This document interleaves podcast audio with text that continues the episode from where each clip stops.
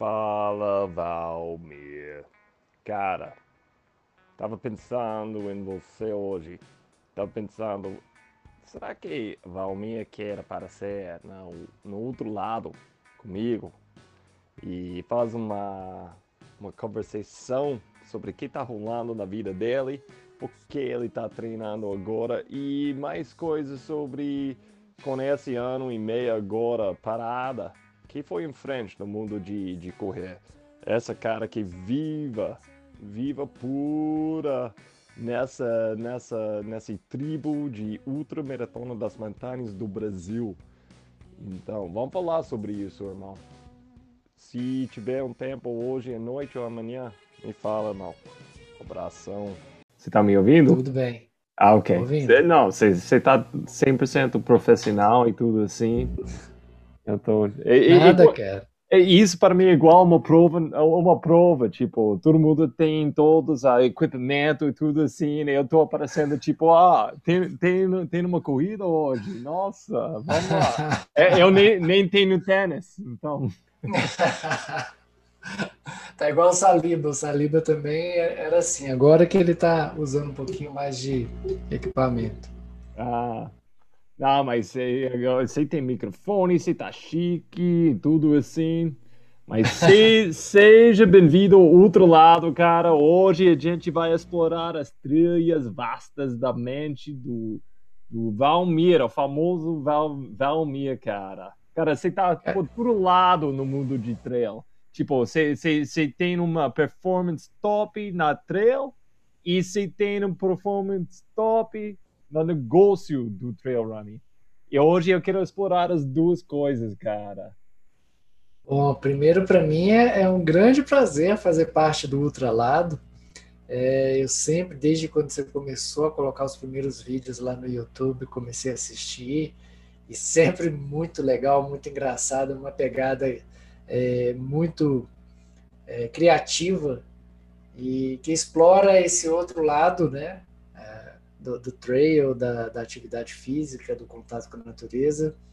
E, poxa, é um prazer estar aqui, falar com você, explorar um pouquinho desse, desse lado do Valmir que poucos conhecem.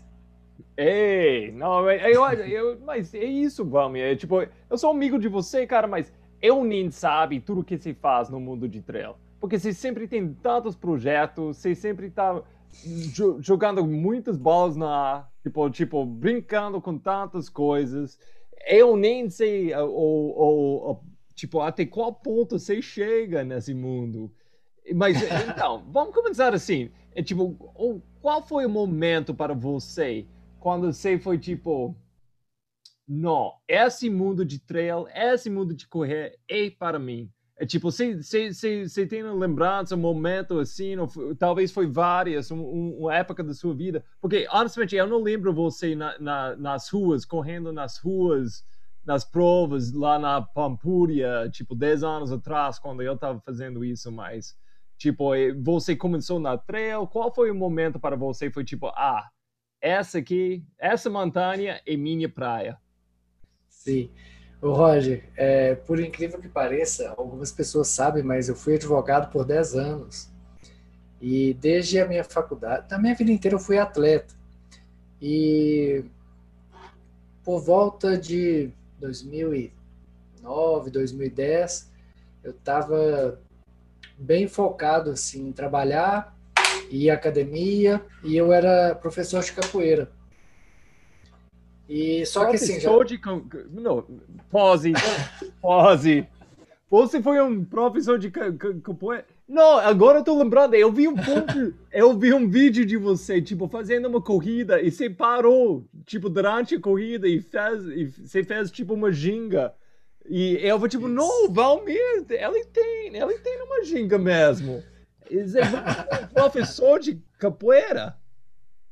Isso. Eu comecei a fazer capoeira em noventa e seis e fiz capoeira até, creio que dois mil e nove, mais ou menos. Dando, eu dei aula seis anos de capoeira. Não? Fui formado e tudo. Então, assim, é, assim que eu, eu comecei a, a advogar, a trabalhar mais, mais é, ordenadamente, assim, com horários, uhum, e tudo. Eu, eu saí da capoeira e comecei a, a enfrentar aquela coisa de o que eu vou fazer, o que eu vou fazer. E fui para academia, malhar, puxar peso, ficar forte. E um dia nisso, acho que foi em dois mil e nove ou dois mil e dez, um, eu teve um, um evento na academia de correr vinte minutos na esteira. Eu falei, ah, eu corro todo dia, mas na esteira, né? Mas nunca, nunca marquei, assim, corria lá a dez por hora, sem compromisso, era mais o tempo para queimar um pouquinho. E aí eu falei, ah, vou participar. E aí eu corri cinco quilômetros nos vinte minutos. Aí o pessoal, nossa, você corre muito, você corre muito. Vamos fazer uma prova em B H. E aí eu fui. Aí fiz a prova lá, aqui em B H, eu, isso eu morava em Barbacena ainda, né? Aí eu vim aqui em B H, fiz a prova, gostei pra caramba, aí eu, e, e era uma série, era, não era o Circuito das Estações, era da Mizuno, agora eu não lembro qual era o nome da série. Aí tinha cinco, depois tinha oito, depois tinha dez K. Eu falei, ah, vou me inscrever nas três, vou fazer os cinco, depois o oito, depois os dez. E fiz esse, essas três provas. É, mas sem treinar, eu só fazia caminhada de manhã e final de semana eu dava uma corridinha. E aí, um, uma vez, um amigo meu, Rafael Lopes, o Rato, falou, Valmir, você corre bem, cara, vamos fazer um treino comigo no, no mato? Eu falei, olha, vamos lá. Eu falei, quantos K aqui é? Ele falou, é dez, dez quilômetros. Eu falei, ah, dez K eu já fiz na, na, na, uma prova de dez K e tal, eu tinha feito acho que em quarenta e quatro minutos. E aí eu fui. Cara, a gente estava no quilômetro onze e a gente estava indo ainda. Ou seja, tinha que voltar tudo, ia passar de vinte quilômetros. Uhum. Então, eu fiquei, e eu fiquei assim, extasiado, porque foi muito gostoso. Eu meio que me conectei com a criança, é, o Valmir criança, que cresceu correndo, cresceu brincando de pique, é, enfim. E aí eu falei, caramba, Rato, é isso aqui que eu quero para mim.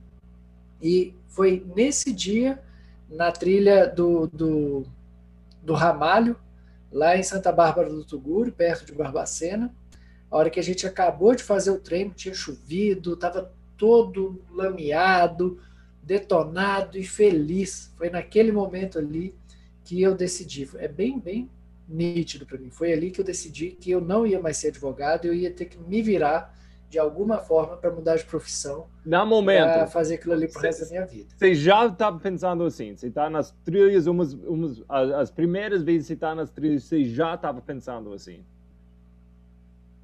É, que, eu, que eu sou isso? muito... É, é foi, foi meio arrebatador mesmo, sabe, Roger? É, eu sempre fui apaixonado por capoeira, uhum, e por Beatles, né? E eu falava, cara, não começa a conversar comigo sobre capoeira e sobre Beatles, porque a noite vai ser longa, então. Uhum. E quando, quando eu acabei esse treino, esse primeiro treino lá em Santa Bárbara, eu falei, cara, o que é capoeira, o que é Beatles perto do que eu senti aqui? Eu nunca tinha sentido nada tão forte assim. Aquela conexão com a natureza, de se sentir livre, de poder brincar, de soltar o corpo... Foi uma sensação muito arrebatadora e foi para sempre. Eu estava inscrito na minha maratona de Porto Alegre, fui lá em Porto Alegre, fiz a minha maratona e depois não mais mexi com asfalto. Uhum. Fui só, fui só para o treino. Claro que eu fiz uma prova ou outra de asfalto, mas nada, ah, vou treinar para essa prova. Para você ter uma ideia, eu já me inscrevi três vezes na maratona do Rio, eu nunca fui fazer. Uhum. A Pampulha, que é a mesma coisa. Mas... é, Não, não tenho vontade de ir. Eu já fiz uma maratona no Rio, mas foi aquela Trail Marathon Rio de Janeiro que foi nas trilhas. Foi a, a tradicional de asfalto. Então, a primeira, tipo, a primeira etapa de entrar no lado de negócio foi... Porque provavelmente pessoas conhecem a assessoria ou Go On, Go On Outdoor. Isso foi sua primeira entrada ou você tinha alguma coisa antes disso? Sim. Isso foi sua primeira? Não, foi, foi a primeira coisa. A primeira coisa, é, explica para pessoas o que, que é isso. Ainda existe esse grupo, mas você mesmo, você não é o líder desse grupo hoje em dia. Explica isso para mim. Quem Exato. Isso? O que, que foi, o que foi sua ideia quando é, você entrou eu, nisso? O que foi sua visão? Tá. Eu, eu depois desse dia, eu já eu decidi que eu, eu ia mudar de profissão. E eu falei, cara, mas quem paga minhas contas é a advocacia. Não posso simplesmente, ah, agora eu vou viver do trail. Não tinha nada no trail, é, a não ser a vontade de correr. É, então eu, eu falei, vou plane, fazer um planejamento para que daqui a cinco anos, ou foi cinco anos, para eu conseguir, é, a, nesse, nesses cinco anos, eu criar alguma coisa dentro do trail que possa pagar minhas contas e eu possa sair da advocacia. E aí eu fiz esse planejamento e criei a marca Go On. Foi até junto com o Rato na época. A gente criou a Go On Outdoor, criamos uma equipe, né, de amigos, aí chamamos o César Piscinin, o Saliba, o Marconi, a Cal Nogueira, e começamos a... a fechamos, sabe? Eu quero falar para foi, todo mundo, foi um grupo, sim, fechado. Eu quero falar, deixa muito claro, você nunca me chamou. Só, só, só queria colocar isso para tudo. Eu não te conhecia na hora. E, e, e, na época eu não te conhecia. E vou falar bem abertamente, a gente vai voltar a isso, Valmir. Bem abertamente, isso criou um alvo para mim. Isso criou qualquer, qualquer roupa laranja eu vi durante uma prova, eu tipo, ah, esse cara já era. Já era. Eu, eu vou... Não, mas foi tudo brincadeira, mas eu sempre... Eu sabia esse uniforme de Go On quando eu estava fazendo provas. Eu, eu sempre foi uma marca para mim, tipo, ah, vou pegar essa cara do... Essa assessoria elite. Eu vou pegar essa cara agora. Então, eu nunca falei isso para você, mas eu, eu sempre tinha isso. Olha que legal, como que funcionou a estratégia. A estratégia, a estratégia foi isso, para dar raiva para o Roger, isso. Não, foi... Então, você criou esse grupo, sua, sua ideia foi, vamos criar um grupo elite, você tinha Saliba, você, você tinha... Uh, os, uh, pode falar. Não foi nem criar um grupo elite, foi ah. mesmo criar um grupo que, que as pessoas é, reconhecessem. Então, assim... É... O César não era elite, o Saliba não era elite, mas era um, um grupo que tinha muita vontade de treinar sério, que não brincava na hora que alinhava ali, colocava o número de peito, ia correr de verdade. Então, assim, a gente, além de, de amigos e de apaixonados pelo trail, nós nos tínhamos como ídolos. Era uma coisa, assim, muito, muito grande o que tinha entre a gente. É, então, criou uma família... E aí o pessoal fala, pô, me coloca no seu time. Fala, cara, não é meramente eu te colocar no meu time. Uhum. Fica próximo da gente, vamos treinar junto. Pô, e aí você se tornando amigo da gente, naturalmente você se torna um, um atleta da Go On. Porque a gente não via só como um grupo de atletas para ganhar provas. Uhum. A gente se via como realmente um grupo ali que se gostava, todo mundo tinha a mesma vibe, sabe? Então era realmente um grupo fechado, e que criou é, uma referência, acabou se tornando um grupo referência aqui, aqui no Brasil, e que não, o foco não era se tornar um grupo de referência de elite, era se tornar um grupo de referência como um grupo bacana, um grupo legal, um grupo que, que corria forte, uhum. e, e, e funcionou. Eu queria criar, eu estrategicamente e comercialmente, eu queria criar uma marca também. Uhum. Claro, jamais vou negar isso. Eu tinha o meu lado empreendedor a ser aplicado, obviamente. E, e funcionou muito bem, né? Até uhum. que che chegou um ponto onde o meu treinador atual, Rafael Bonato, ele, ele era o dono da revista Trail Running, só que a revista Trail Running estava parada. Isso foi em dois mil e dezessete. Ele, ele falou para mim assim, ô Valmir, eu tenho a revista Trail Running... Eu tenho a revista Trail Running parada e eu queria colocar você como, como sócio dela para você tocar a revista. Eu estou vendo que você está desenvolvendo um trabalho de mídia com a Go On, mas a revista está parada. A gente pode fazer alguma coisa, eu fico com metade da Go On, você fica com metade da revista. E aí eu falei, poxa, é uma boa? Acaba estrategicamente sim também, porque a revista Trail Running, eu não preciso dizer o que é. A Go On Outdoor, eu precisava te falar, Go On é uma mídia, é um grupo, né? Go On Outdoor não fala que é trail. Agora, a revista Trail Running, o próprio nome já se diz, né? É, e então que... eu achei que era uma boa. E, e então, essa revista se, se lançou, como você falou, o nome, só o nome já deu um, é um nicho muito específico, isso, né? Então, esse lado de negócio, até que um Go, Go On, eu sei, foi um pouquinho mais do que pessoas só correndo na trail. A ideia foi, foi isso. Mas com a revista, você está bem grudado com o trail. Você acha que esse nicho, tem, tem pessoas suficientes nesse nicho, agora mesmo no Brasil? Você está encontrando problemas com isso, de espalhar o esporte pela revista para criar uma, um público? Ou como que é isso, esse lado de negócio, quando você, seu negócio é, é, é um micromundo, é um micromundo aqui no Brasil, é tipo, que, qual, qual, quais tipos de desafios você tem com isso? Você já pensou de, de abrir, as, abrir as portas um pouquinho mais para outros esportes? Não, não, não penso em, em abrir para outro esporte, até que eu consiga fazer com que o trail nacional brasileiro esteja forte e autossuficiente. Esse é o meu maior objetivo. Tanto que, é até engraçado, quando você fez aquele primeiro vídeo falando que eu tenho um dedo em tudo, e é realmente isso, porque eu estou do lado de, de todos os lados. Eu estou do lado da mídia, como mídia mesmo que eu sou, uhum. Eu estou do lado dos eventos, eu, eu sei da importância dos eventos para o esporte crescer no Brasil, eu estou do lado dos não eventos, Da, da, dos F K Ts da vida, sim, da pessoa poder fazer por conta dela qualquer coisa que ela quiser. Eu sou um fomentador do trail, não somente para é, comercial. Então, é, eu tento trabalhar com assessorias, eu tento trabalhar com nutricionistas, eu tento trabalhar com, com, com videomakers, com fotógrafos, eu tento fazer com que todas as linhas de frente de trabalho que possam É, ajudar com que o trail cresça, eu vou estar com o dedo lá sim. Eu vou, vou fazer com que ele também é, se sinta abraçado pelo trail e abrace também o trail e veja uma oportunidade de, de fazer o nosso cenário nacional crescer e se tornar sustentável.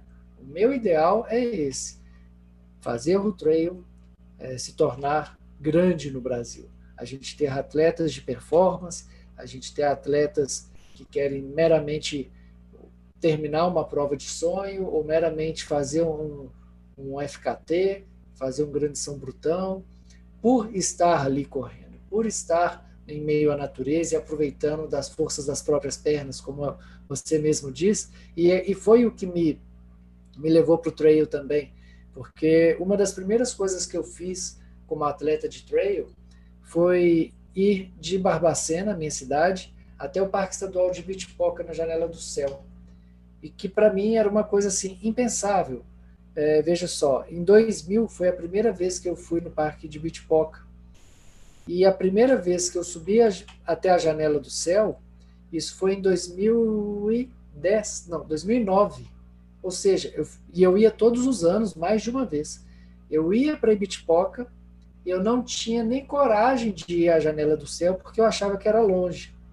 E aí o meu desafio foi esse, ir até a Janela do Céu, saindo de casa com as forças das minhas próprias pernas. E eu acho isso fantástico. É isso que me move. Fala, poxa, olha o que, que o nosso corpo é capaz de fazer, olha o que, que a gente pode alcançar se a gente quiser. Basta a gente querer se preparar adequadamente para isso. E não é... Também, até o Otônio outro dia fez um vídeo falando que odeia a hashtag superação. Não é que eu odeie a hashtag superação, mas eu acho errado a pessoa fazer qualquer coisa a qualquer preço. Eu não acho que vale a pena a pessoa colocar em risco a sua própria saúde uhum. para completar um desafio que já não faz mais sentido, né? Uhum. Então, é, eu acho que a preparação adequada para se colocar no, no, no desafio, ela tem que ser exatamente isso, adequada. Não pode se simplesmente, ah, hoje eu, eu nunca corri cento e sessenta quilômetros e só corri vinte, vinte e um quilômetros e vou amanhã fazer cento e sessenta. Não é assim. Você vai uhum. colocar sua saúde em risco, seu, seu próprio bem-estar. É, eu sou muito de, dessa vibe de aproveitar a nossa saúde, é, utilizar as nossas próprias forças para alcançar objetivos infinitos, porque não tem limite. E também sou um cara que sabe que é importante o trabalho comercial para que o esporte cresça, para que novas tecnologias venham, para que novos desafios é, englobem, é, faça o mercado girar, porque é preciso o mercado girar também. A revista não sobrevive de, de vento, né? Uhum. A, a Salomon também não. Ou, se você for pensar, até mesmo quem faz a sandália artesanal que faz para vender, ele também precisa de atletas uhum. correndo trail para que ele co consiga vender a sandália dele, né? Uhum. Então, todo mundo precisa, de uma forma ou de outra, de, do, do cenário. É quem, quem, quem, foi esse, quem foi esse grande, nesse, nesse lado de negócio, que eu acho que é muito interessante também, tipo, quem foi as grandes surpresas para você até agora, esses anos, desde que você tem, até com Go On, mas com a revista também, quem foi as, as, as grandes lições que você tinha que aprender sobre esse lado de negócio com esse esporte? Tipo, foi, foi, foi uma coisa que deu um choque para você? Cara, eu sempre fui empreendedor. Quando eu formei na faculdade, eu, eu tinha que fazer o exame da, da O A B, né, para poder advogar. Me apareceu uma oportunidade, eu já trabalhava numa empresa há alguns anos, apareceu uma, uma oportunidade de empreender no ramo da internet. Eu não sabia nada disso, mas eu adorava empreender. E apostei naquilo. Enfim, não deu certo, voltei para a advocacia. E quando eu decidi que eu ia empreender dentro do trail, eu não fui afoito.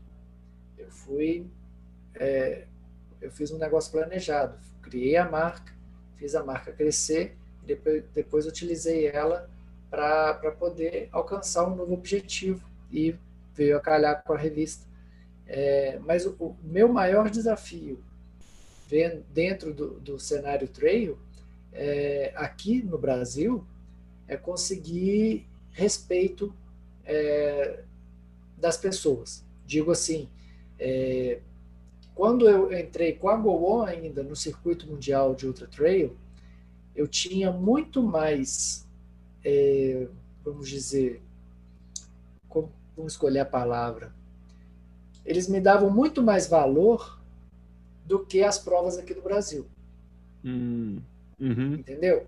Quando eu entrei para o é, entrei para o Circuito Mundial de Ultra Trail com a Go On, eles falaram, Valmir, você escolhe três ou quatro provas no ano para você vir, e você vai ter, a gente vai te, te dar tu, toda a estrutura para você ir cobrir a prova, para você passar essas informações lá para o Brasil, para a América, da, América Latina.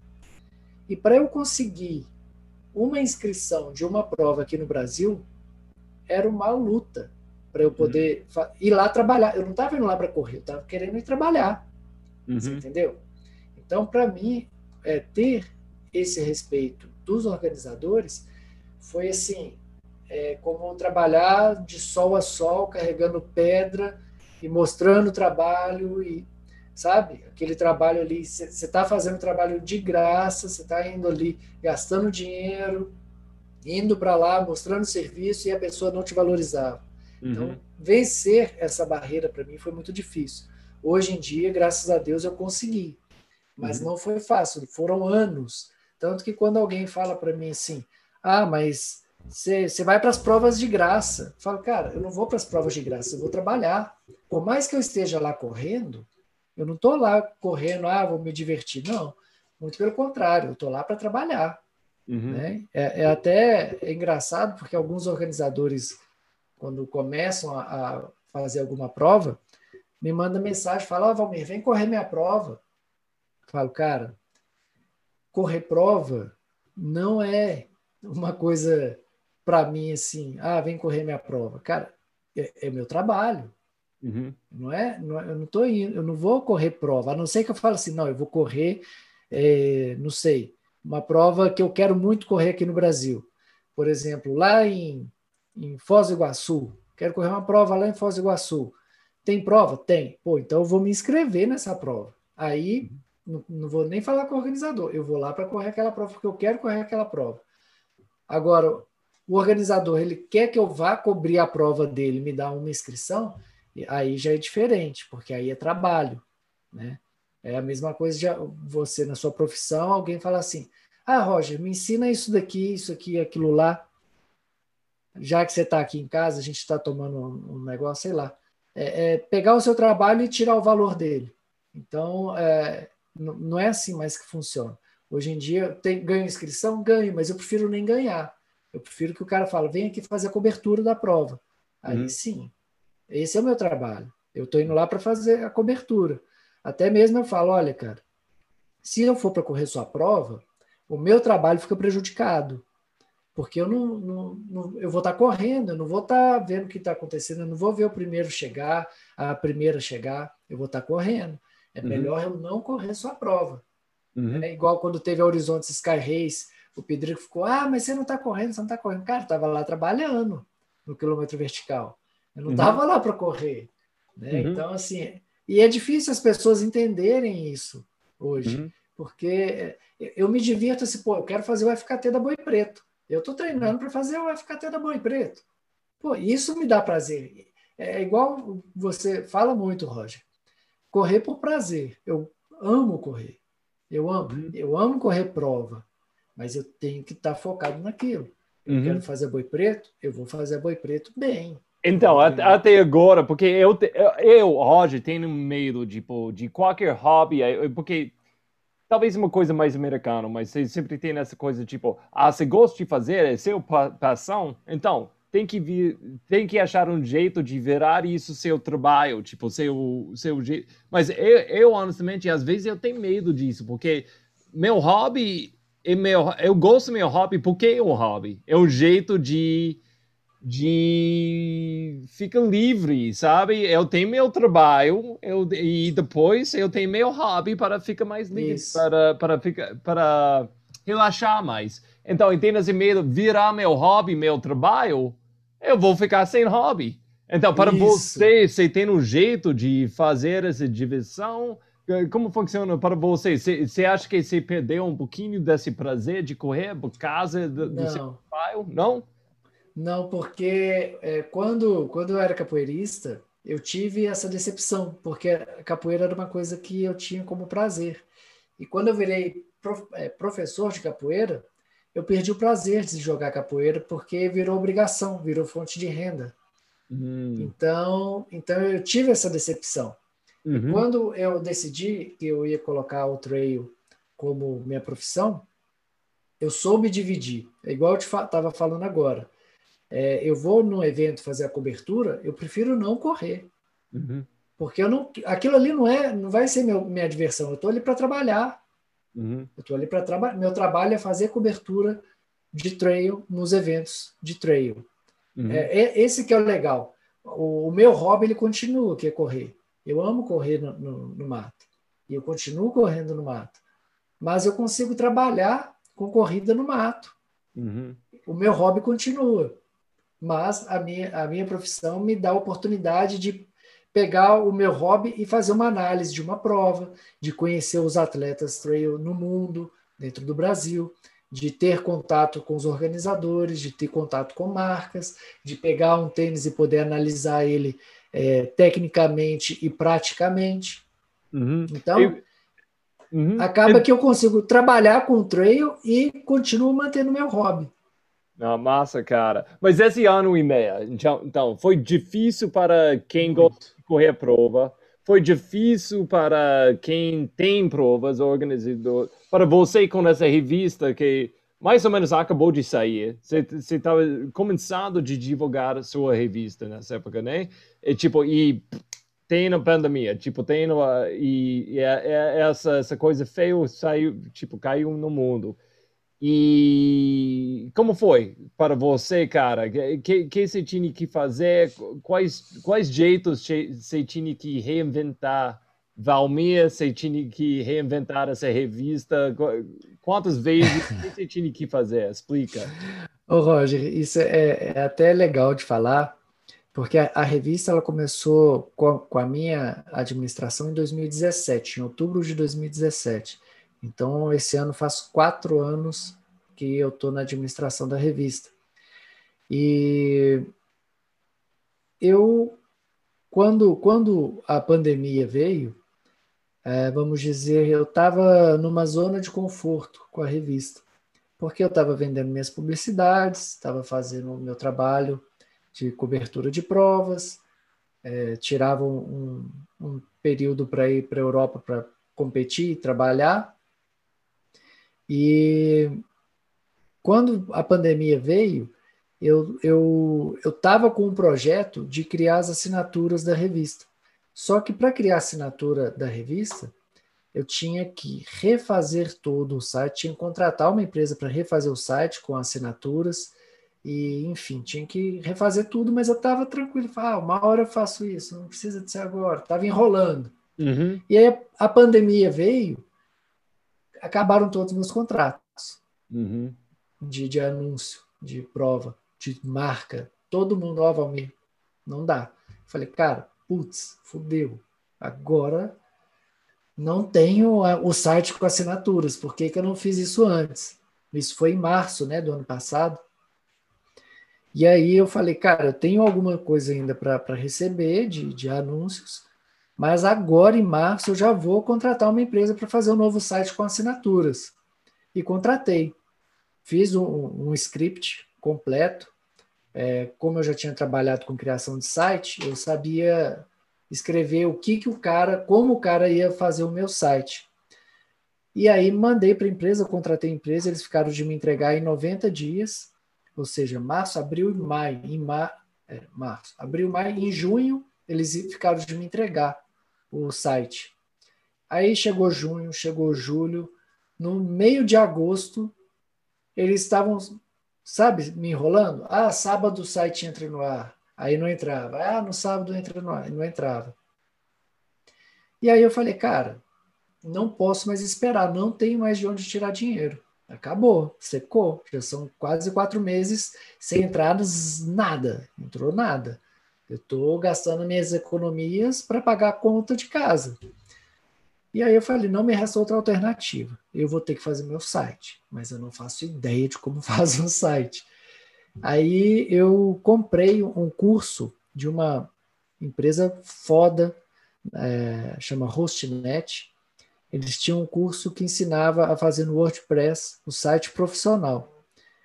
E aí, o curso era de dois meses. Eu fiz o curso em uma semana, virando noite, virando noite, e praticando. Não ficava, ah, vou assistir a aula e amanhã eu assisto outra aula. Não, era o dia inteiro assistindo aula e, e já fazendo, e já errando, e já refazendo, e já perdendo tudo e tendo que fazer tudo do zero. Então, foi uma semana inteira, sem dormir. Pode perguntar para minha esposa, que eu falei, amor, não, só saio daqui quando o site estiver pronto. Não tem outra opção. Não tem de onde tirar dinheiro para comprar comida. E aí eu fui conseguir fazer o site muito melhor do que eu tinha contratado. Então, é, eu acabei, coloquei meu site no ar, fiz um plano de marketing para fazer o lançamento. Foi um sucesso, consegui as assinaturas que eu precisava para pagar minhas contas e, e manter a, a revista ativa.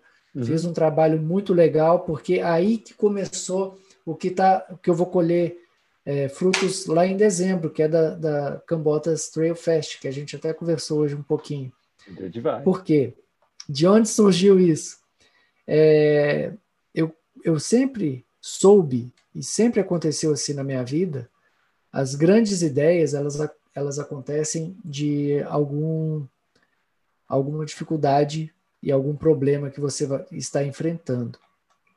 E eu não sei se você acredita em Deus, se acredita em destino, no que, que você acredita. É, eu acredito em Deus e eu não sei se isso é um plano dele ou se a gente cria isso e as coisas vão se encaixando e se esse é o plano de Deus. Foi um plano de Deus, porque desde quando eu comecei a trabalhar no Contrail, eu tinha uma coisa muito certa na minha cabeça, que era de fazer o trail nacional crescer, independente do que, da forma que fosse. É, e quando veio essa dificuldade, que eu consegui colocar o site no ar, eu vi a dificuldade também de outras pessoas do cenário trail, como os organizadores, como é, quem vendia... É, produtos e equipamentos trail, não estava vendendo, não tinha inscrição de prova. É, eu falei, cara, eles não vão ter dinheiro para me pagar.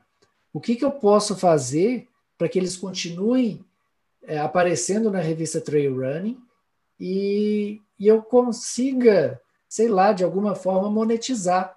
Aí eu pensei justamente nessa, nesse plano de assinatura, que eu falei para os organizadores e para as lojas e marcas. Falei, olha, eu ofereço o plano que você tinha, sem custo, e você vai me pagar com desconto para o meu assinante, porque aí eu torno a minha assinatura mais interessante para o cara. Aí o cara vai me pagar é, o, o valor da assinatura, você não vai me pagar nada e eu vou continuar fazendo o seu, seu anúncio na revista, você vai continuar aparecendo, a gente vai continuar fazendo a roda girar, porque o cara vai ter conteúdo da revista, a revista vai estar viva com as assinaturas, o seu evento vai, estar, vai continuar aparecendo na revista e, e os assinantes vão ter esse desconto. É, Para quem não sabe, é, nossa, essa revista você está entregando muito valor. É tipo, para quem está entrando no esporte, para quem está novo, para quem tá, tem muitos anos, muita vivência com o esporte, você tem um pouquinho para tudo. Eu acho que é muito bacana essa, a coisa que você está fazendo com essa revista. Eu acho que está espalhando uh, o esporte e abrindo muitos olhos, uh, muitos pontos de vista diferentes sobre o esporte. Então, quem não sabe essa revista, não, eu, eu, eu tenho que ir lá, vai lá e, e fala com o Valmir para... para entrar, para receber essa, essa, essa, essa entrega de valor todo, todo, todo mês, né? Que se tem, né? É tri, trimestral a revista. Ah, ok, isso. E, em, então, cara, acho que é muito bacana o que você está fazendo com isso. E com, durante esse, esse, esse ano e mês, você aprendeu muito. No seu ponto de vista, o que está rolando no, no, no mundo de esporte no Brasil? Você acha que o mundo de trail track está crescendo por causa desse ano e meio? Está diminuindo por causa desse ano e meio? O que, que, que você acha? Que, tipo, daqui a um pouco a gente vai ver provas voltando. Como vai ser esse mundo de trail? Olha, Roger, é, nesse período que a gente teve a pandemia, é, eu acho que a, as pessoas elas viram a necessidade de... de cuidar mais da saúde, desconectar mais com a natureza. É, eu vi, acompanhei ah, como a, a, o mundo do ciclismo é, cresceu, né? Do, do trail a gente não tem como mensurar, porque é, não tem... É, a, a, da bicicleta é fácil mensurar porque teve vendas de bicicleta, né? Do trail uhum. é, é mais difícil. Mas eu acho que a partir do momento que tiver mais... liberado, as pessoas tiverem mais segurança, pessoal vacinado, é, os eventos voltarem a acontecer, é, eu acho que sim, vamos ter um, um crescimento, voltar a ter um crescimento do trail, é, mas eu acho que esse crescimento ele depende muito, é, digo assim, de nós, de, tô falando de mim, que, que trabalho mesmo com, com trail, não é só o meu lazer, o trail, o trail é meu lazer, é o meu hobby, mas é o meu meio de sustento também, eu trabalho com trail, então depende muito de mim, depende muito do, dos, da, das marcas, depende dos organizadores, depende de quem é, é treinador, depende muito de, do círculo completo trabalhando para que isso aconteça, né? Eu, eu acredito muito que o Brasil ainda tem muito a evoluir, até mesmo se a gente for olhar É, o que o mundo vê do Brasil hoje, eles veem aqui com o mercado virgem, né? É igual você falou, o nosso micro mercado aqui é muito pequeno aqui ainda no Brasil, o trail, mas ele está crescendo e ele, além de crescer, ele está amadurecendo, porque muitos atletas brasileiros estão fazendo provas fora e muitos organizadores estão trazendo o elevando, né, o nível de organização deles para que eles consigam é, atrair o público brasileiro que vai correr fora também, né, e trazer gente de fora. Eu, eu acredito que um dos, não vou dizer erro, mas uma das coisas que os eventos brasileiros podiam fazer mais era de atrair pessoas de fora para o Brasil, ao invés de só ficar exportando o atleta para lá. Ah, vamos fazer o Mont Blanc, vamos fazer o Western States, vamos fazer o Ultra Fjord. Cara, Por que não a gente ter uma prova referência aqui na América Latina, onde os argentinos, chilenos, uruguaios, né, colombianos, peruanos, falam assim, não, não, vamos fazer a outra Maratona dos Perdidos, ou a La Missão Brasil, ou a K T R, ou outra qualquer. É, tá vendo? Até eu, quando vou nomear alguma prova, eu nomeio uma prova da nossa região sul e sudeste. Eu queria poder falar isso de uma prova lá no Nordeste, falar de uma prova lá no Amazonas, sabe? É, no Centro-Oeste. Mas essas regiões precisam de ser trabalhadas. Elas precisam de, de ter notoriedade, precisam de ter atletas, né, que corram, que apareçam, que queiram crescer. É, isso, isso é muito importante para que o trail cresça.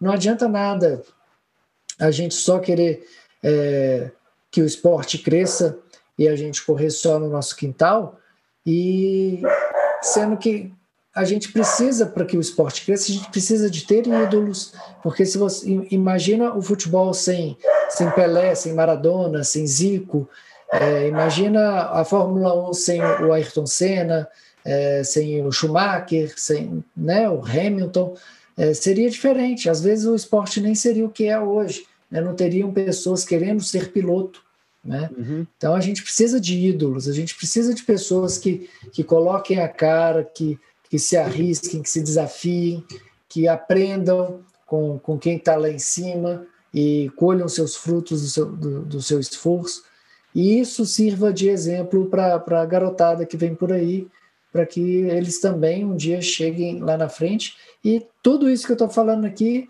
é meramente para fazer o nosso esporte crescer, fazer com uhum. que ele realmente cresça. E, e quem não sabe, o Valmir faz muito para os jovens aqui, aqui no Brasil, para aprender sobre correr. A T C levou pessoas para a Europa, foi um grupo de jovens para a Europa. E, e você está você tá dedicando muito das suas energias para, para ensinar a próxima geração, para eles crescer com muitas coisas que... Eu vou falar, nossa geração, a gente não tinha aqui no Brasil na, na, nessa onda de, de correr nas trilhas. É muito bacana. Mas você é, um, é muito fã de, de, do esporte de correr nas montanhas. Você vai seguindo muitas coisas na Europa, você vai seguindo muitas coisas nos Estados Unidos, até a, a, o, o África, tipo, você, você já fez corridas lá. Quando você está olhando para, vamos falar, os Estados Unidos e Europa, você, qual, qual, qual região do, do, do mundo você gosta de seguir mais, e qual caminho você quer ver Brasil pegar? Você, ou você está imaginando que o Brasil vai criar o próprio caminho? Ou você está torcendo para o Brasil ir atrás mais na, na direção dos Estados Unidos, da Europa? O que você pensa disso? Olha, Roger, oh, Roger eu, eu acho assim, para eu opinar, eu tenho que vivenciar, né? Então, assim, eu já vivenciei muito o cenário europeu, nem tanto o americano, mas eu conheço bem a, a linha americana do trail. E o que eu quero fazer é desenvolver o, o, a cultura brasileira. Eu não quero que, ah, vamos fazer uma prova, vamos correr como os europeus correm, ou como os americanos correm. Eu quero que o, o, o jovem pegue e vá fazer um, um treino lá no Retiro, nas Andorinhas, ou lá no Fim do Mundo, do jeito que ele se sinta bem. E que isso vá passando de geração para geração, sabe? É, ah, como você corre, como você gosta de correr. E, e isso daí, e passando, ele vai crescendo, ele vai criando suas próprias referências, ele vai aprendendo com, seu, com a sua própria vivência, como que o corpo funciona, quais equipamentos ele precisa. Por exemplo, os Estados Unidos é muito mais minimalista do que o, o europeu. Uhum. O europeu, ele tá com mochila, com meia, é, bastão, com boné, óculos. O, euro, o americano é, é short e uma garrafinha na mão, uhum. né? E no Brasil? O Brasil é um pouquinho de tudo. Uhum. Mas daqui a, a dez anos, é, eu creio que a gente vai estar mais maduro e, e com a nossa própria característica, até porque o, o Brasil, ele tem a característica de clima muito peculiar.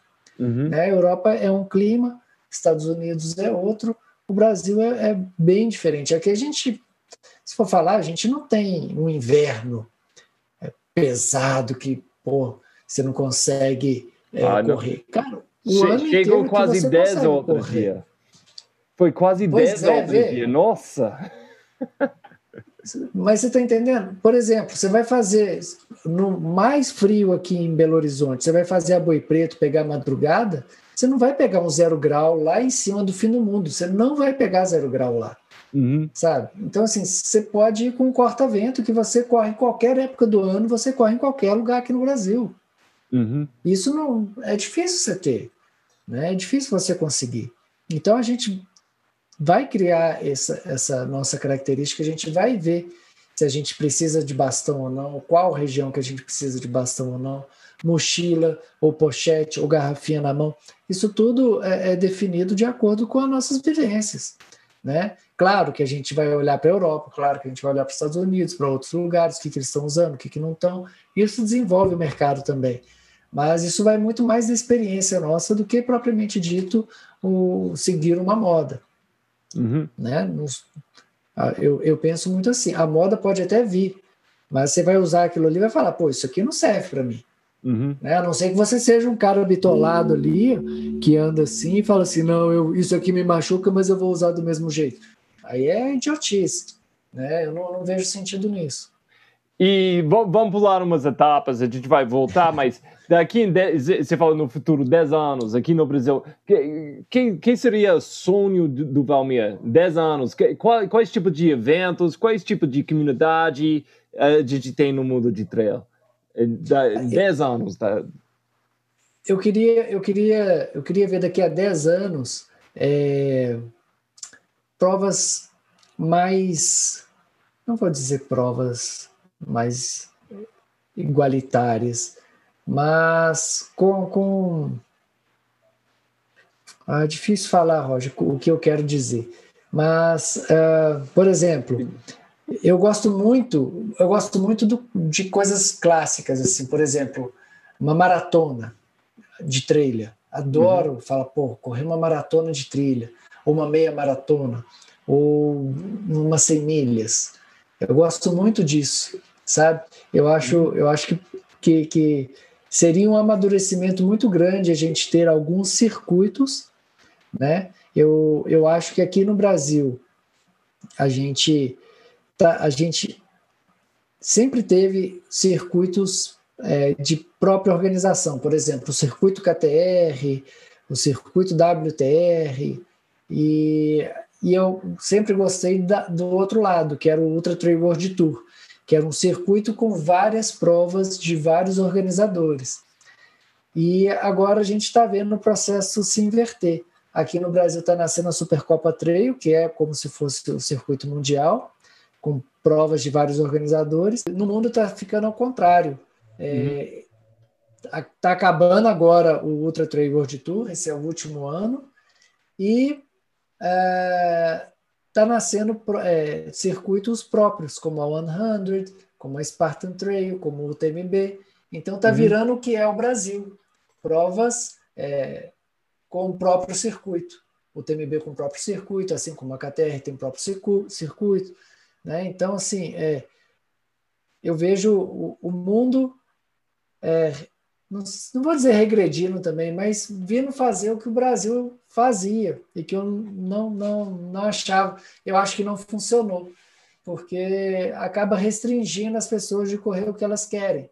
Ah, vou correr só o circuito K T R? Não, quero correr W T R, quero correr La Mission, quero, não quero ficar engessado num circuito só. Eu não quero ficar engessado no circuito do T M B, eu não quero ficar engessado no outro circuito só para pontuar naquele circuito. Eu quero uhum. ser livre. Eu quero ter um circuito amplo e que eu possa correr em todos. Eu estou falando isso de, de ficar preso para aquele cara que gosta de correr circuito, de pontuar, que quer chegar lá na frente e, e, e ganhar alguma coisa com isso. Mas daqui a dez anos, que é a pergunta, é, eu quero ver o cenário mais consolidado, com muito mais atletas, com provas com a organização é, tão boas quanto as que a gente tem lá fora, é, uhum. que os atletas com segurança, que é um, um ponto muito importante, e que a gente não dependa também de provas, uhum. que a gente tenha, tenha também as nossas, nossas vias de escape é, como desafios, que aí eu acho do caramba, como é lá nos Estados Unidos, eles têm muita coisa, muito percurso lá que eles fazem independente de prova. Você vê agora o Tim Olson está fazendo a, a o Pacific a, Trail. Pacific Crest Trail. Então, uhum. cara, é um baita desafio e ele tá, sim, é um, ele é um cara que gosta de correr provas, mas ele faz outras coisas, ele não depende de provas. Né? É, é isso que porque ele, ele virou profissional e, ele, e tem os verbos para fazer isso. É, é um mundo, tipo, muito diferente do que o Brasil agora, tipo, e, sim. E vamos ver como vai chegar, mas tem muitas coisas atrás, ao lado de negócio, para um, um cara um cara que quer virar profissional só para correr. É muito mais do que só ter uma performance boa, ele tem uma personalidade, o que pessoas gostam, e, tipo, ele criou ele criou ele criou um nome na trilha e fora da trilha também, que ajuda muito. E... Mas, cara, é tipo... Vou falar alguma coisa aqui, talvez vai, vai, vai dar um pouquinho de vergonha para você. Eu participei em uma corrida uns anos atrás, lá em Lavras Novas. E o organizador dessa prova foi o grande Valmir. Nessa época, eu acho que eu, você tinha ajuda do, do, do, do Go On Outdoor e você, você fez essa, essa, essa prova. Foi bacana, foi tipo o quê? vinte e um quilômetros nas trilhas lindas lá na Lavras Novas. Alguém aqui ganhou, e foi eu, mas isso não fez parte, porque que eu lembro foi, eu, eu, eu, eu conheci você, mas não muito bem nessa época. Eu tenho uma memória muito vívida depois dessa corrida. Eu falei tipo, ah, parabéns, Valmir, foi uma corrida bacana, e você foi tipo, puxa, eu nunca vou fazer isso de novo na minha vida. Você tinha um cara tipo, putz, tipo, que, que, por que eu fiz isso? Explica o que, que aconteceu, o que você aprendeu com essa de organizar corridas e você vai voltar a fazer isso no futuro? Ô, Roger, é, ali na verdade foi o contrário. O Márcio, que faz a Galo Velho, ele veio conversar comigo para eu ajudar ele na organização. Porque a prova do ano anterior tinha sido um desastre. Hum. É, aí eu falei, cara, tá, mas... eu coloco a minha cara, eu coloco a Go On, mas vamos fazer o negócio direito, dentro do que eu acredito. Só que, como era uma prova dele, não minha, eu fiquei limitado. Então, eu queria fazer uma coisa e não conseguia. Eu queria fazer outro, de outro jeito e não conseguia. Então, cara, a hora que eu acabei, a hora que a prova acabou, assim, eu falei, nunca mais eu me meto com organização de prova. Eu tá, foi realmente traumatizante. Sabe? Deu certo? Deu. Acredito que pouca gente, pouca gente reclamou. É, mas a, a, os, a marcação foi perfeita, a hidratação, deu, fizemos a premiação certinho, mas eu não tenho vontade nenhuma de organizar a prova novamente. É, foi realmente traumatizante. Tanto que é, na, na Cambotas, que eu vou fazer a maratona lá, que eu vou organizar, eu vou contratar uma pessoa para organizar a prova. Eu não ah, quero saber então, da organização. Eu, eu, eu quis chegar nesse ponto de Cambotas. Então, explica para pessoas, o que, que é isso? Você está falando muito sobre criando uma, uma copa de correr, um circuito de correr. Você tem esse evento chegando no fim desse ano, é tipo dezembro, né? É tipo, isso. Explica para pessoas, o que, que é isso? O que você está imaginando com isso? Que... Eu sabia se tinha alguma coisa rolando... Mas o que, que você me mostrou hoje, cara? Buh! É, é, tipo, explodiu meu, minha mente, cara. Porque é muito mais do que eu estava esperando. Explica para pessoas o que você está planejando aqui. É, desde o início, é, quando, quando... Voltando àquele assunto lá que, que eu criei as, as assinaturas, que eu ofereci para os organizadores... Os, a publicidade gratuita para eles retribuírem com desconto para assinante, eu vi que eu estava com uma, uma gama de provas muito grande na mão, cerca de trinta organizadores, e isso dava, somando as provas de cada um, dava mais de oitenta provas em todos os cantos no Brasil. Nordeste, Norte, Sudeste, Sul, é, Centro-Oeste. E aí eu falei, pô, eu vou criar um ranking, a Supercopa, dessas provas, e aí eu queria fazer uma premiação presencial. Só que eu achei que era pouco interessante eu fazer o cara sair lá de Manaus para ganhar um troféu aqui em Minas Gerais. Eu falei, o cara não vai sair de lá para ganhar um troféuzinho aqui. E aí foi nascendo a ideia. Eu falei, pô, vou colocar uma prova então, vou fazer uma prova. Falei, pô, mas em dezembro, onde que eu vou fazer essa prova? Pensei no Caraça, mas não deu muito certo, porque lá é, eles não deixam passar nos picos. Aí o próprio biólogo lá do Caraça falou, cara, vai lá em Cambotas, no Barão dos Cocais, aqui do lado. Aí eu fui lá um dia com o Rafael Porto e o, e o Felipe Madeira, que é de lá, e foi assim, amor à primeira vista. Eu já falei, aqui não tem, não tem outro lugar, lá cachoeira. Lá é lindo, lindo. Lá é lindo, tem até estradão. É muita trilha, muito lugar uhum. lindo. E assim, aí eu consigo conectar com Cocais, fazer a largada dentro de Cocais, fazer o percurso lá dentro e voltar. Falei, nossa, cara, que massa, então vamos trabalhar a ideia.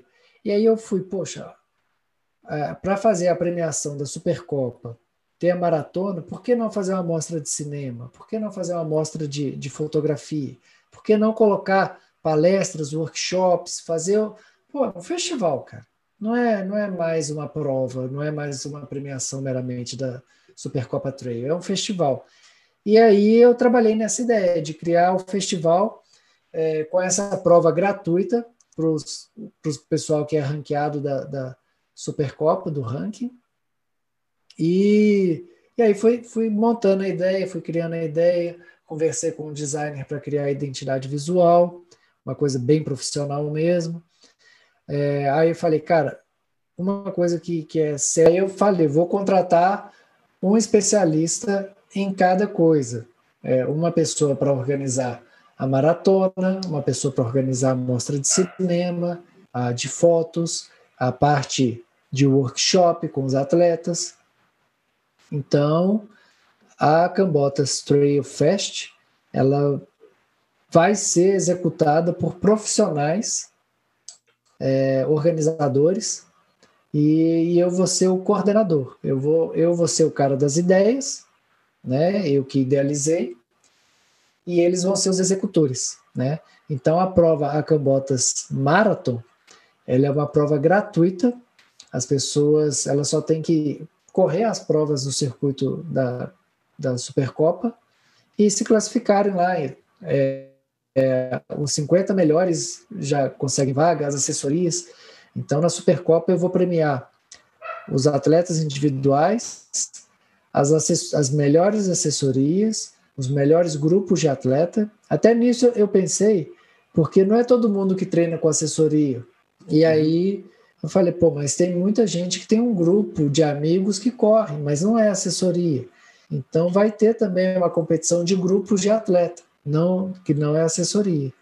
E pensei também nos atletas de performance, nos atletas que são, são, buscam vencer, né? Então a gente vai criar, uma, vai criar as equipes de performance, que aí são só dez atletas por cada equipe. E aí, com, com o ranking, vai dar aí mais ou menos uns seiscentos atletas na Cambotas Marathon. E, e é uma prova gratuita, né? Não é uma prova comercial. Então, é, é até mais uma coisa, porque eu não estou criando concorrência com as provas que fazem parte do circuito. Muito pelo contrário, porque eu vou fazer uma feira lá no, em Cocais, e todos os eventos da Supercopa terão uma tenda para se apresentarem ao público e também para as marcas, né? Então, é, vai ser realmente um festival, não vai ser um festival vendido para a marca, por exemplo, a Salomon quer patrocinar. Cara, a Salomon é muito bem-vinda, assim como a Columbia, como a North Face, como a ON, mas exclusividade não.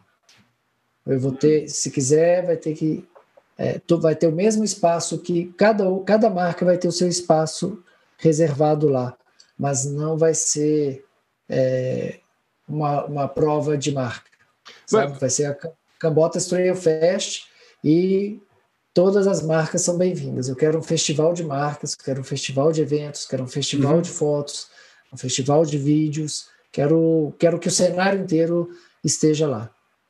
Não, muito bacana, cara. Mas esse ranking, como, como vai rolar? Porque, tipo, a gente não tinha prova até agora. Que, se, esse ranking vai, vai ser alguma coisa que vai acontecer nos próximos três meses? Tipo, então, se rolar gente... coisas? Porque, desculpa, cara, eu...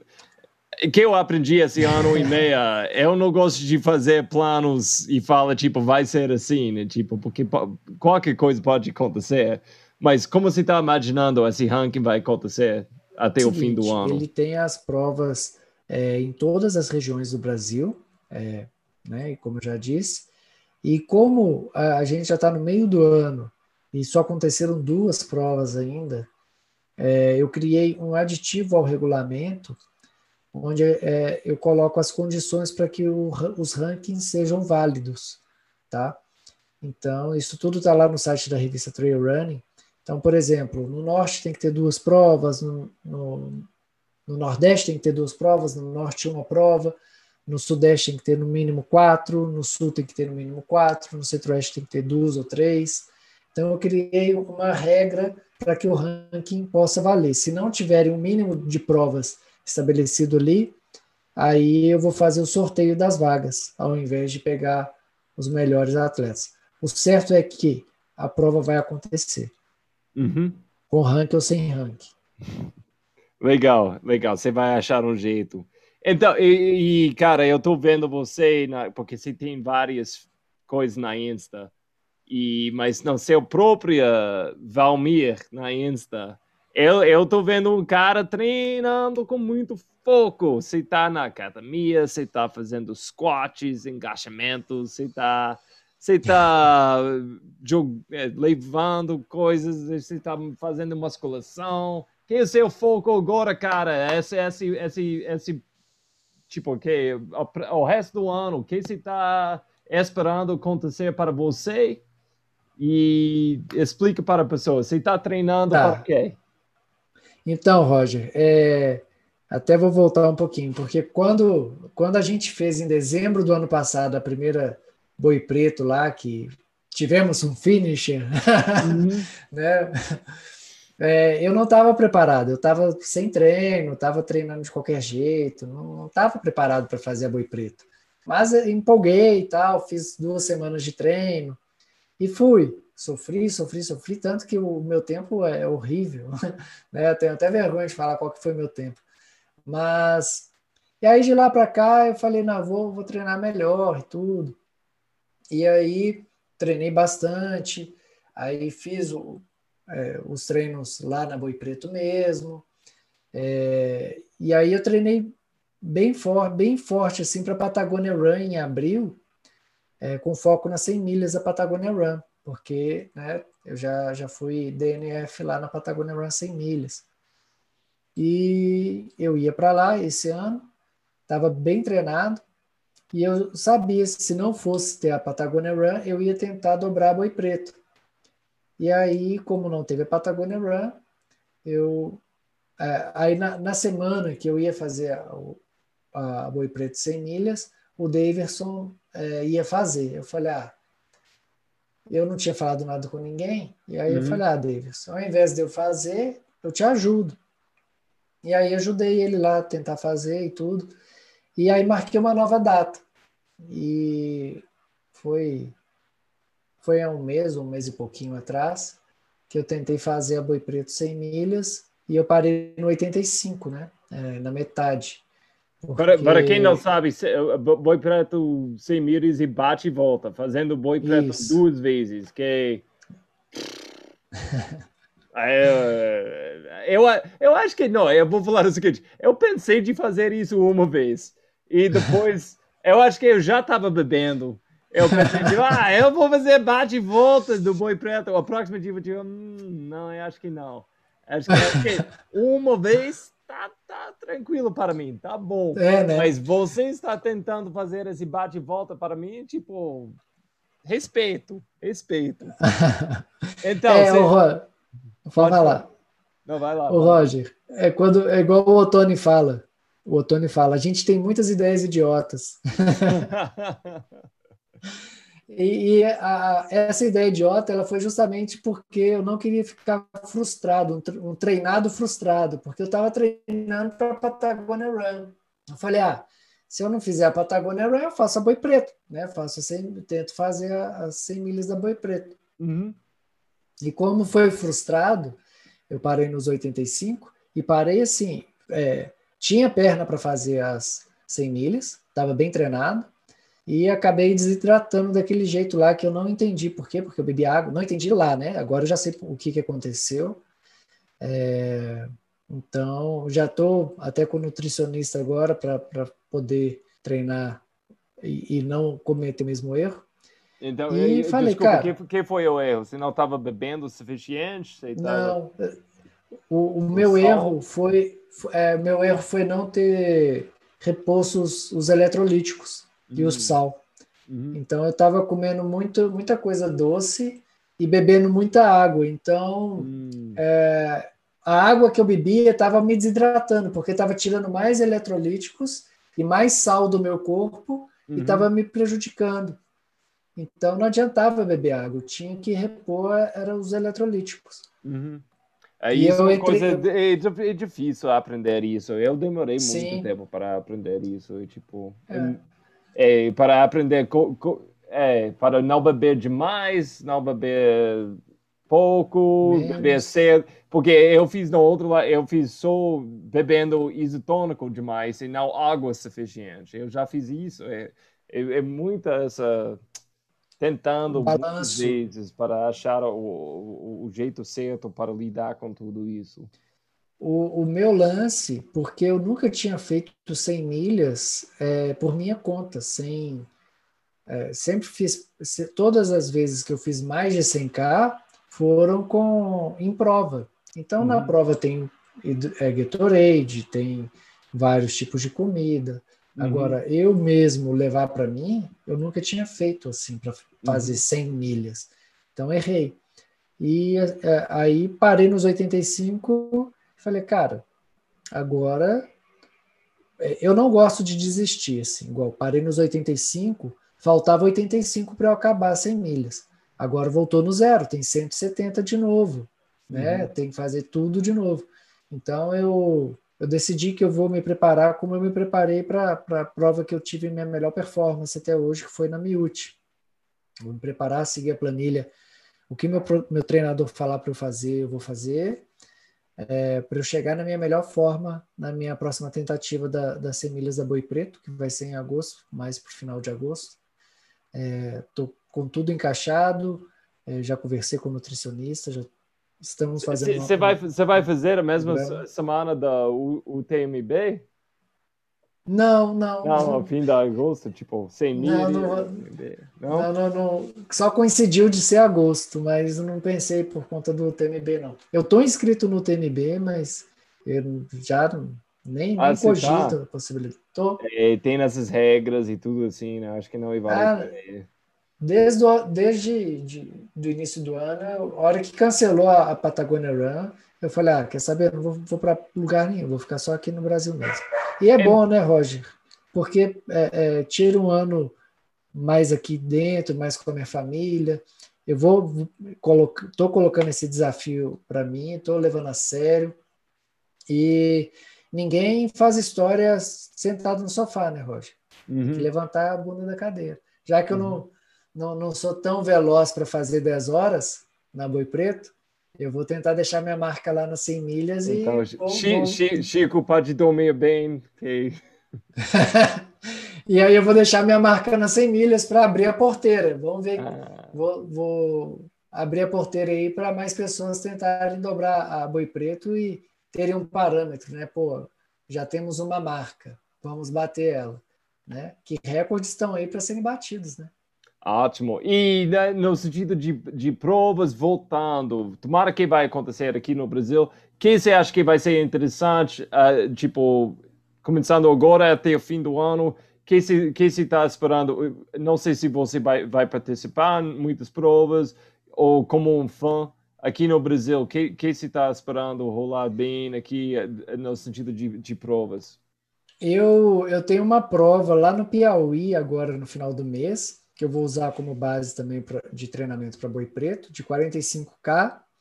E eu quero correr algumas provas assim, em lugares que eu não iria, como no Piauí, como em Manaus, como no Centro-Oeste, no Sul. Quero conhecer outros lugares, porque as provas tradicionais aqui no Brasil eu já corri tudo. Então, eu quero conhecer outras coisas, outras formas de, de, de prova, igual tem a outra amazônica lá no, em Manaus, em Manaus, por assim dizer, né? Na floresta mesmo, que são duzentos e quarenta K. O primeiro dia são quarenta, o segundo dia cento e dez e o terceiro cento e dez. Então, e no meio da floresta. Ah, é, você nossa. dorme em oca do índio. Uhum. Então, assim, cara, eu quero viver isso. E, e tem algumas provas que eu, que eu, que eu quero, que eu sei que, vai, que vão ser bem legais. É, tá o cem vindo para cá assim, com bastante força, e eu estou gostando da, da linha de trabalho deles, igual eles vão fazer agora em agosto um desafio de dez K com mil de ganho. Não é um quilômetro vertical, é uma prova de dez K com mil de ganho, é massa. Vamos tocar para cima, vamos ver como que é isso. E depois tem a volta. A volta também é uma competição. E legal que vai ter é, premiação em dinheiro, então força a pessoa mais ainda a dar o seu melhor. E é só dez K, né? Então, assim, é, é interessante participar de uma coisa dessa. E, para mim, assim, a prova mais esperada e que eu acho que vai ser realmente um marco aqui no, no Brasil é a Mons Ultra Trail, lá em Santa Catarina. Eu já conheci o percurso. É fantástico. Você corre no meio de floresta fechada. É muito, muito legal o percurso. O lugar é muito bonito. E os caras que estão organizando a prova são muito foda. Eles são, assim, a classe A mesmo em organização de prova. Eles pensam em tudo, eles têm experiência, eles já organizam há mais de dez anos provas trail. Então, assim, é, para mim, a prova do ano é, é a Mons Ultra Trail. Do ano curto, né? Mas é, é a prova do ano para mim. Não, legal, legal. Tô, anim, tô animado a ver essas provas também. O Mons vai ser interessante. Essa é uma boa, eu acho que tem... Fala tem... aí, o que, que você está esperando dos cento e quatro quilômetros lá da Mons? Ah, cara, eu acho que eu, eu quero ver esse percurso também, mas eu acho que vai ser, vai ser top. Eu não conheço essa região do Brasil, então eu estou animado faz tudo que você estava falando, de explorar Brasil e explorar percursos novos também. Então, eu estou animado e parece que ele está arrumando uma, uma prova muito interessante lá, no sentido de organização, de, de corredores que vai participar. Eu acho que tem muitas pessoas animadas com essa, essa prova. Então, acho é. que vai ser, vai ser muito interessante. Eu, eu, eu, eu comecei meu, meu, meu treinamento, eu comecei, tipo, na verdade, essa semana, comecei, comecei verdade. Eu fiz um break, depois o, o Boi Preto com o Chico, que a gente fez umas semanas atrás. E eu tava olhando, o que eu tava pensando, cara, tipo... Eu estava olhando no calendário, tipo, e estava vendo Mons, e depois eu, tipo, não, se essa prova rola, vai ser, tipo, umas semanas depois, se essa prova rola, rola vai rolar, vai ser uma semana depois essa, eu, tipo, nossa, vai ser uma chuva de provas, de repente. Eu vou, tipo, não, porque eu passei a, pand a pandemia inteira, eu passei o tempo inteiro correndo muito, só para sobreviver, né? Uhum. Eu, eu vou tipo, não, eu vou, eu vou tirar, tipo, eu tirei, tipo, duas semanas, três semanas muito leve. Tipo, eu, eu ainda estava correndo, eu, até eu fiz o boi, o, boi, o, São, o São Brutão uma, duas vezes. Mas, então, não estava tão lento, mas tão, tão parado. Mas eu ainda estava correndo, mas eu estava preparando para... Agora mesmo, eu entrei em um bloco de treinamento muito mais pesado, e chegando Mons, e depois Mons, vai ser muitas provas. Então, eu, eu não quero acabar com meu corpo cem por cento. Mas é, vou, vou tentar. Vai ser muito legal chegar no ponto, tipo, de... Fica exausto. E estou animado a entrar na segunda parte desse ano. Vamos ver o que vai acontecer. E ainda tem a Cambotas Marathon em dezembro para você correr. Isso, isso. Agora eu estou aprendendo mais e estou animado com isso também, cara. Tô, eu acho que... Não, tomara que tudo vai rolar. Eu, porque como eu falei, tipo, eu tô fazendo planos, mas ainda tô, como você, eu sempre tô fazendo plano B e C também agora, porque plano, plano A, hoje em dia... Eu é nunca, difícil. Acho que o resto da minha vida, eu, eu, eu nunca vou ficar com muito fake, porque plano A vai dar certo, depois... É exato. Não mas... dá, esse, essa pandemia veio dar muitas lições pra gente, né? E esperto de quem conseguiu tirar lições e agir e tirar proveito disso. Eu fui um. É, mas eu acho que as primeiras corridas que vai, provas que, que vai rolar mesmo, vai ser um festão, porque vai ser uma galera tão animado, tão cheia de energia, é, eu quase tenho, quase tenho medo. Vai ser tão legal. Vai ser Cara, muito bom, com certeza. Cara, foi muito, muito legal. Eu aprendi muito é, falando com você agora, porque como eu falei no início, sou amigo de você, cara, mas eu, eu, não, eu, eu, eu não consigo seguir tudo que você está fazendo, porque você tem tantas coisas rolando. Então, para mim, foi muito legal falar com você, assim, tipo, falando totalmente, tipo, o que você está fazendo, você está planejando, e su, seus pensamentos atrás, tudo isso, isso também, porque acho que a sua visão de que você quer, não você sozinho, mas que você quer ver acontecer aqui no Brasil, no sentido do, do organizar esse esporte e colocando mais pessoas nas trilhas com boa vantagem. Acho que é muito massa, cara. Muito obrigado, cara. E quem não sabe, a, a, a Trail Run Revista, eles têm que, têm que ir atrás disso, porque é uma boa, é muito, muito legal. E, cara... Obrigado. Muito, muito obrigado. Se tem alguma coisa que você quer falar para acabar aqui, cara, no outro lado? Cara, só agradecer mesmo, porque foi a, é a primeira vez que eu conto a minha história, assim, desde lá de trás. É, queria agradecer o espaço, o interesse também em saber um pouquinho mais sobre esse meu ultra lado. E é isso, cara. Só agradecer mesmo, falar para o pessoal aí que Uh, o Trail Run é muito mais do que prova, é muito mais do que equipamento, é muito mais do que somente sair correndo. É, é uma experiência de vida, é você aproveitar a sua saúde, você é, fazer com que você tenha mais condições de passar por essa vida aqui com mais alegria, aproveitar mais a sua vida, mais contato com a natureza, conhecer mais lugares e sair mais do sofá. Acho que, que esse que é o recado aí pro pessoal. Sair do sofá e, e cair no mato e aproveitar a sua saúde. Amém, amém. Gostei demais, cara. Cara, muito obrigado, muito, muito obrigado. E eu que agradeço, Roger. Daqui em pouco eu quero para você voltar, porque a gente tem muitas coisas no passado, a gente pode falar, ou muitas coisas no Sim. futuro, muitas coisas no futuro que vai acontecer. Eu acho que tem muitas mais coisas que a gente tem que falar sobre aqui no outro lado, cara. A gente nem falou das provas que a gente já correu junto. Cara, eu, eu nem expliquei como, como você arrastou meu corpo na, no cem. É verdade, tá vendo? A gente tem muitas coisas para, para explicar para pessoas, mas é tipo, então, por causa disso você tem que voltar. Volta, voltaremos.